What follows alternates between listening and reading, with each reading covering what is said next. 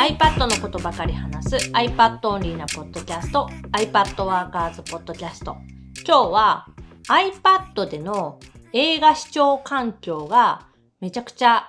いいんじゃないかっていう話をします。一番新しい iPad がミニ エルイーディー 対応とかで、すごい簡単に言うとめっちゃ画面が綺麗なんだよね。なんだったっけ、ウルトラリキッドレティナディスプレイみたいな。なんかそういう名前ついとったっけ。まあ、実際に春菜に教えてもらって一瞬だけ見たことがあるんだけど、えーと、わからんなりの感想を言うと、確かにそのね、黒が真っ黒というのはすごくよくわかる。で、多分そういう意味で暗い画面っていうのがすごくかっこいい感じに見えるっていうのかな。陰影くっきりして。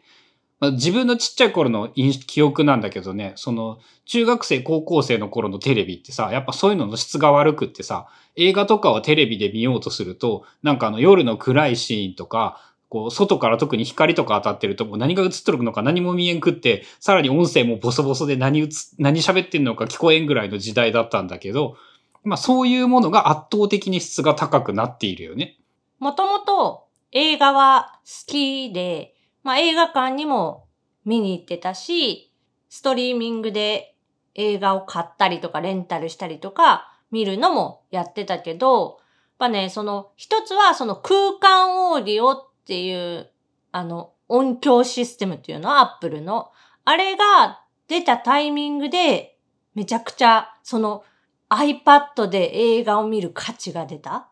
空間オーディオが出たっていうか、 AirPods Pro、Max と Max がドルビーアトモスに対応して、その空間オーディオをサポートっていうか空間オーディオ機能みたいなものがついた。まあ細かいことはいいか。簡単に説明すると、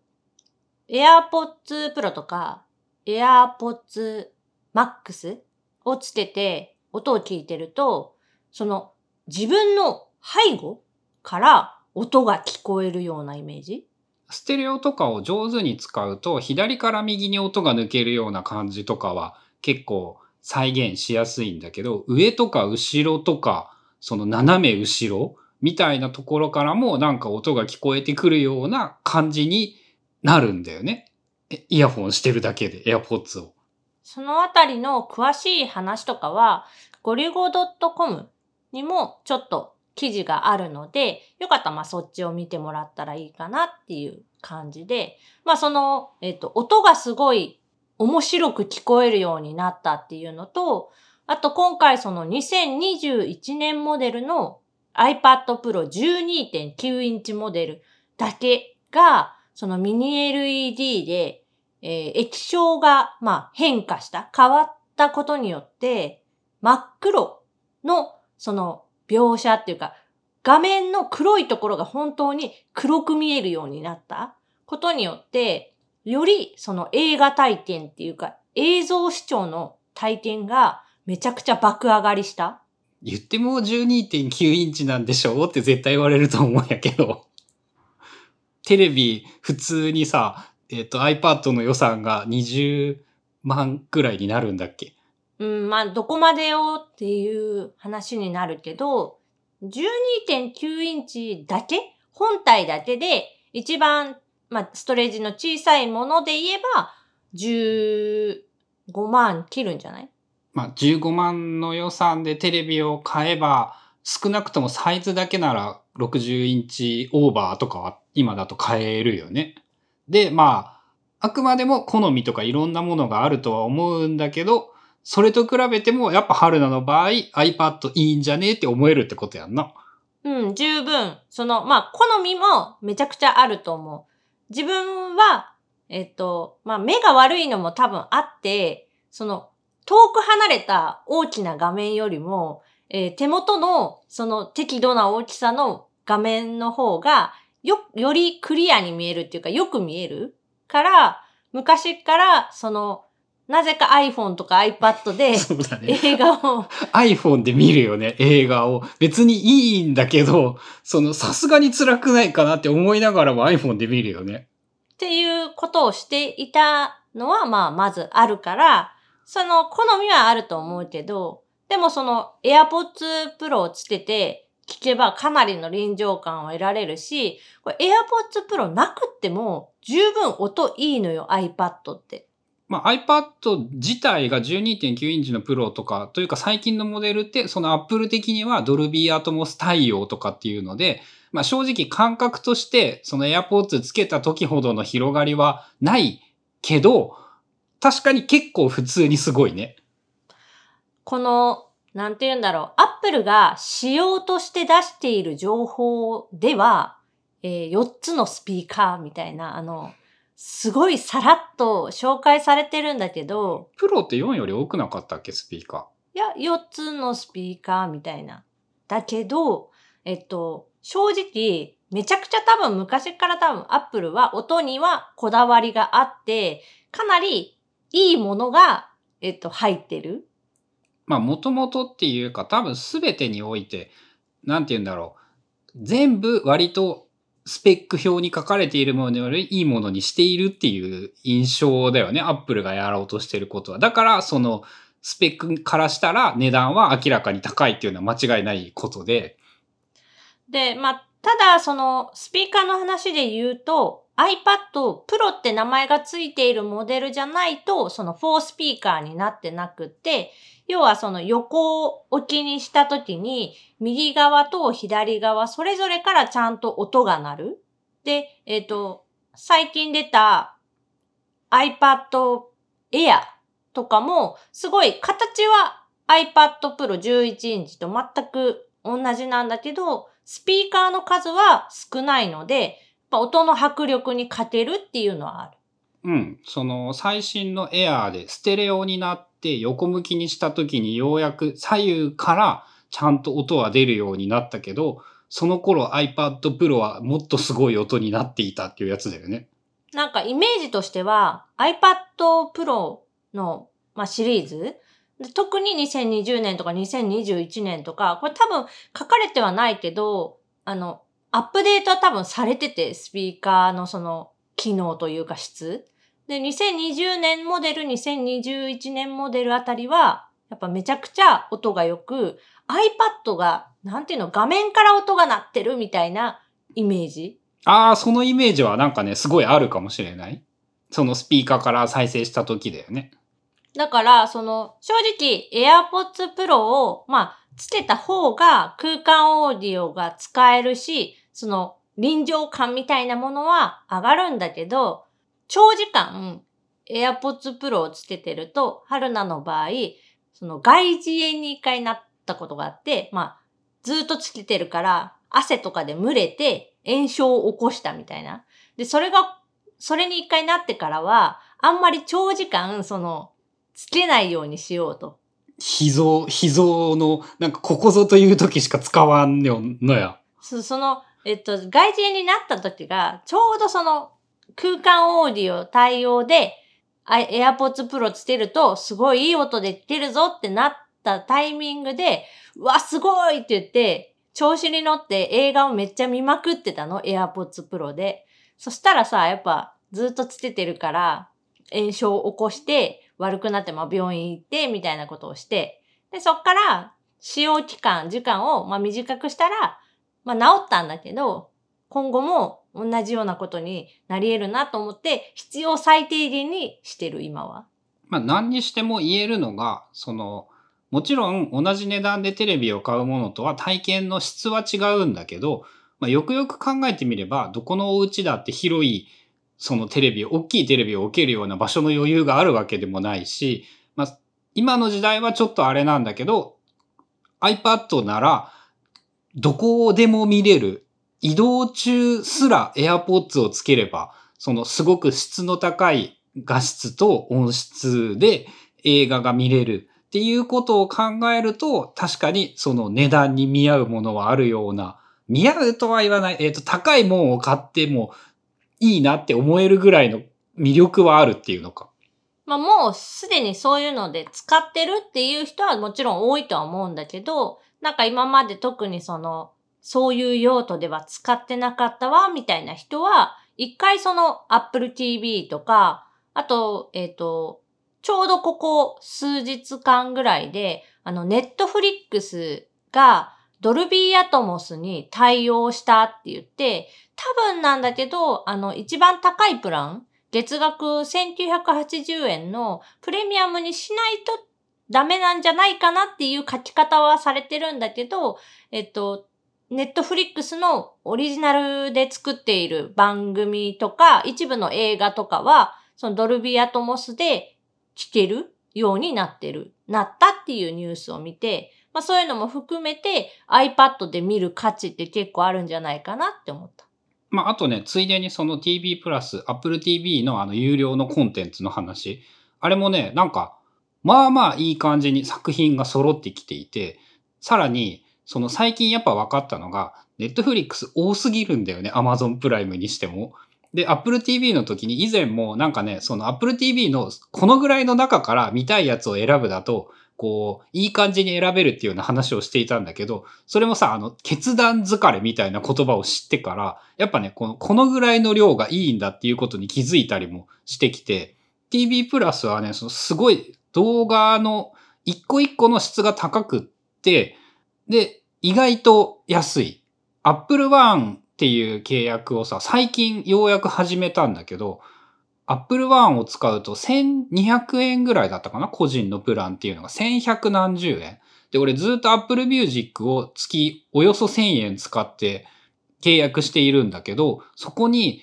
えっと、ろっぴゃくえんぶんの ティービー プラスとろっぴゃくえんぶんの Apple アーケードを合わせてせんひゃくえんかせんにひゃくえんぐらいになって、あれそれだったらなんかにひゃくえん払っても余分にひゃくなんじゅうえん払っても損じゃないなって思って見事にやられて、そういえば Apple One に契約を変えたりもしているんだけど、まあに種類以上使ってるならもう断然 Apple One の方がいいし、まあいっこだけ契約を単独でしてて、まあもういっこちょっと興味があるなとかやったら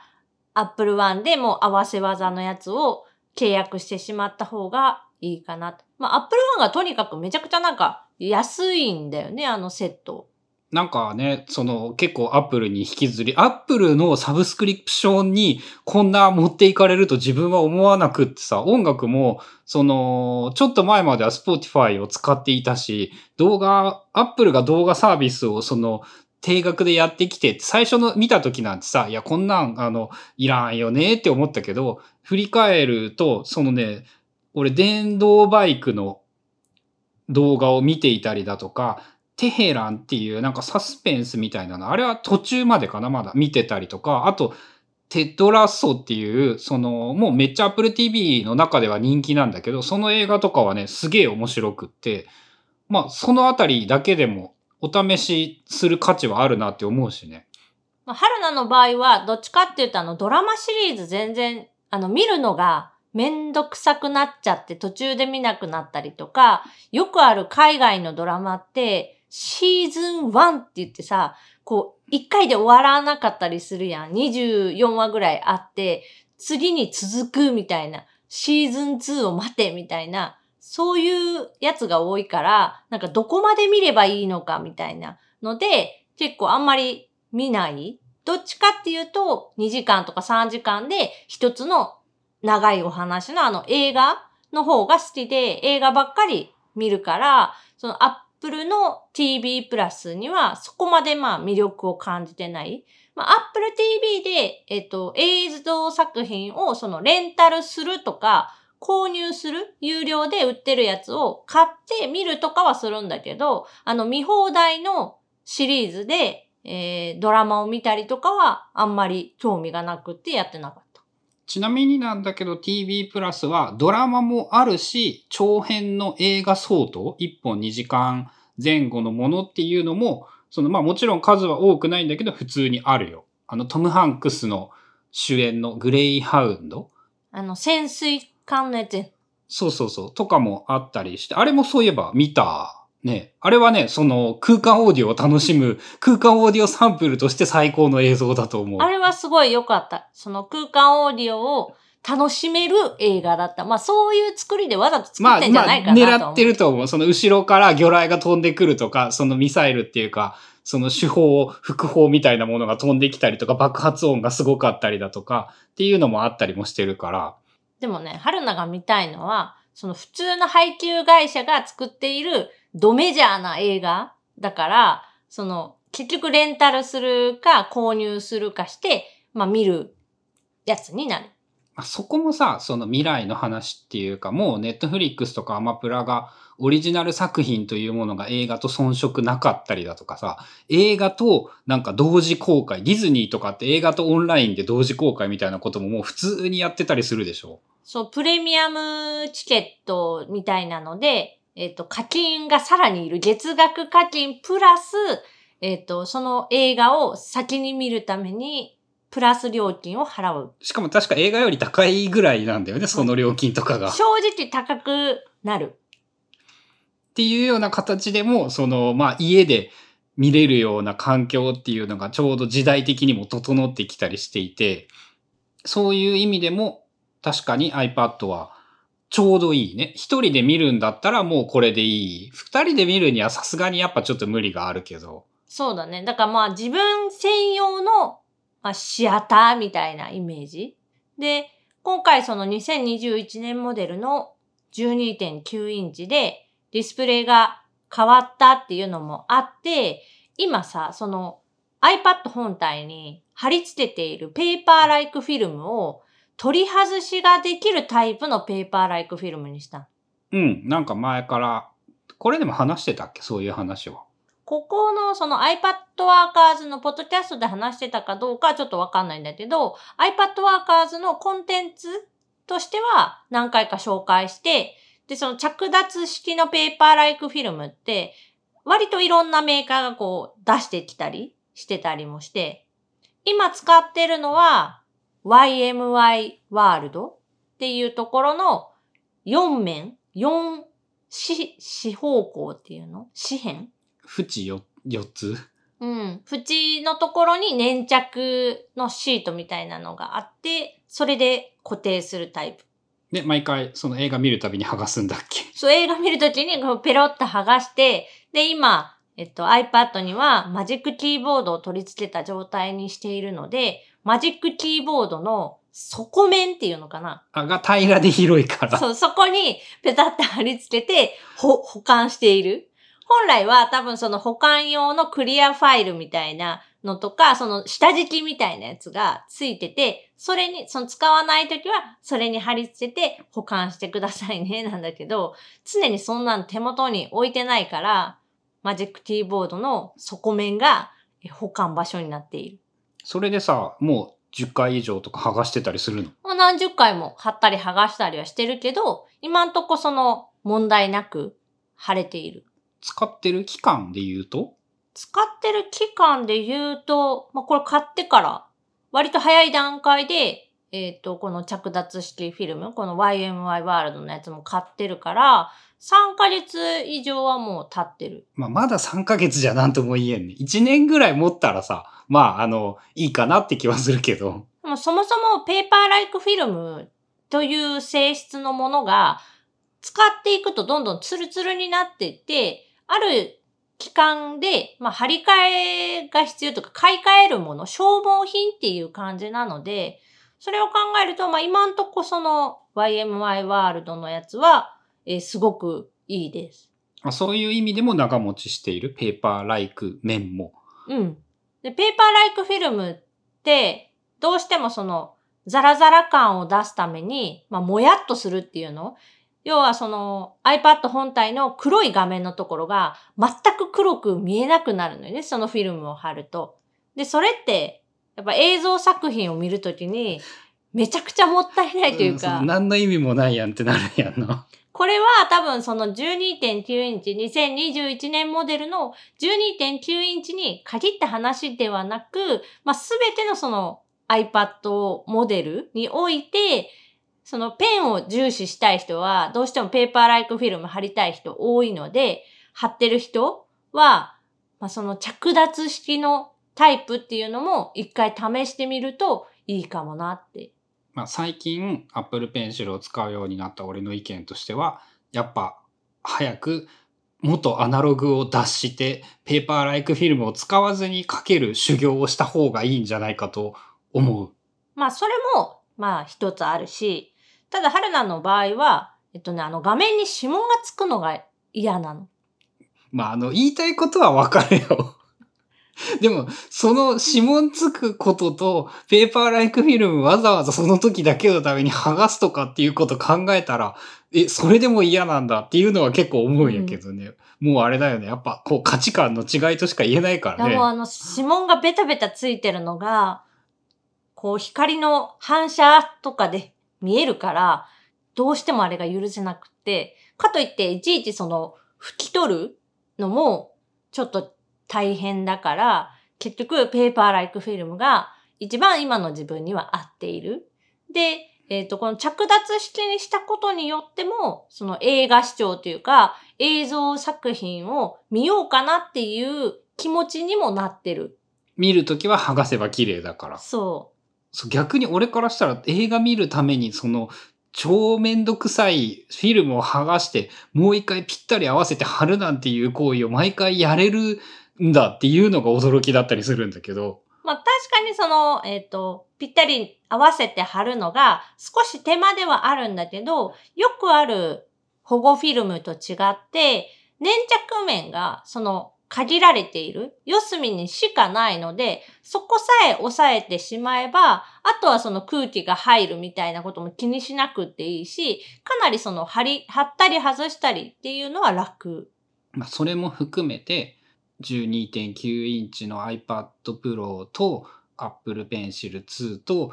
Magic キーボードと貼って剥がせるペーパーライクフィルムを揃えると贅沢な動画環境ができる。そうだね。Magic キーボードも割とそのスタンド的な役割をめちゃくちゃ担っているので欠かせない。やっぱあのテレビ買った方が、テレビとスピーカー買った方がいいよね。値段だけで言うなら。まあ、どこでも持ち運べるから、最近ハマってるのがソファーにさ、横にゴロンってなって、そのお腹あたりに iPad を乗せて映画を見るっていうスタイル。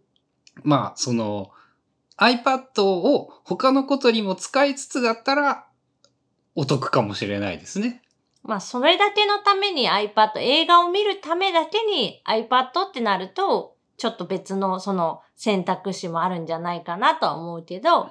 まあ他に使ってて使う用途がその手書きでなんかするとか仕事に使うみたいなことに使っている人もなんかよかったら一度 Apple ティーブイ とか Netflix とかまあそういうので映像作品を試してみるのもいいかもな。まあ結構感覚は変わると思う。ということで今日はiPad で見る映画視聴体験みたいな話をしました。番組への感想やリクエストなどは、シャープ iPad ワーカーズのハッシュタグをつけてツイートしてください。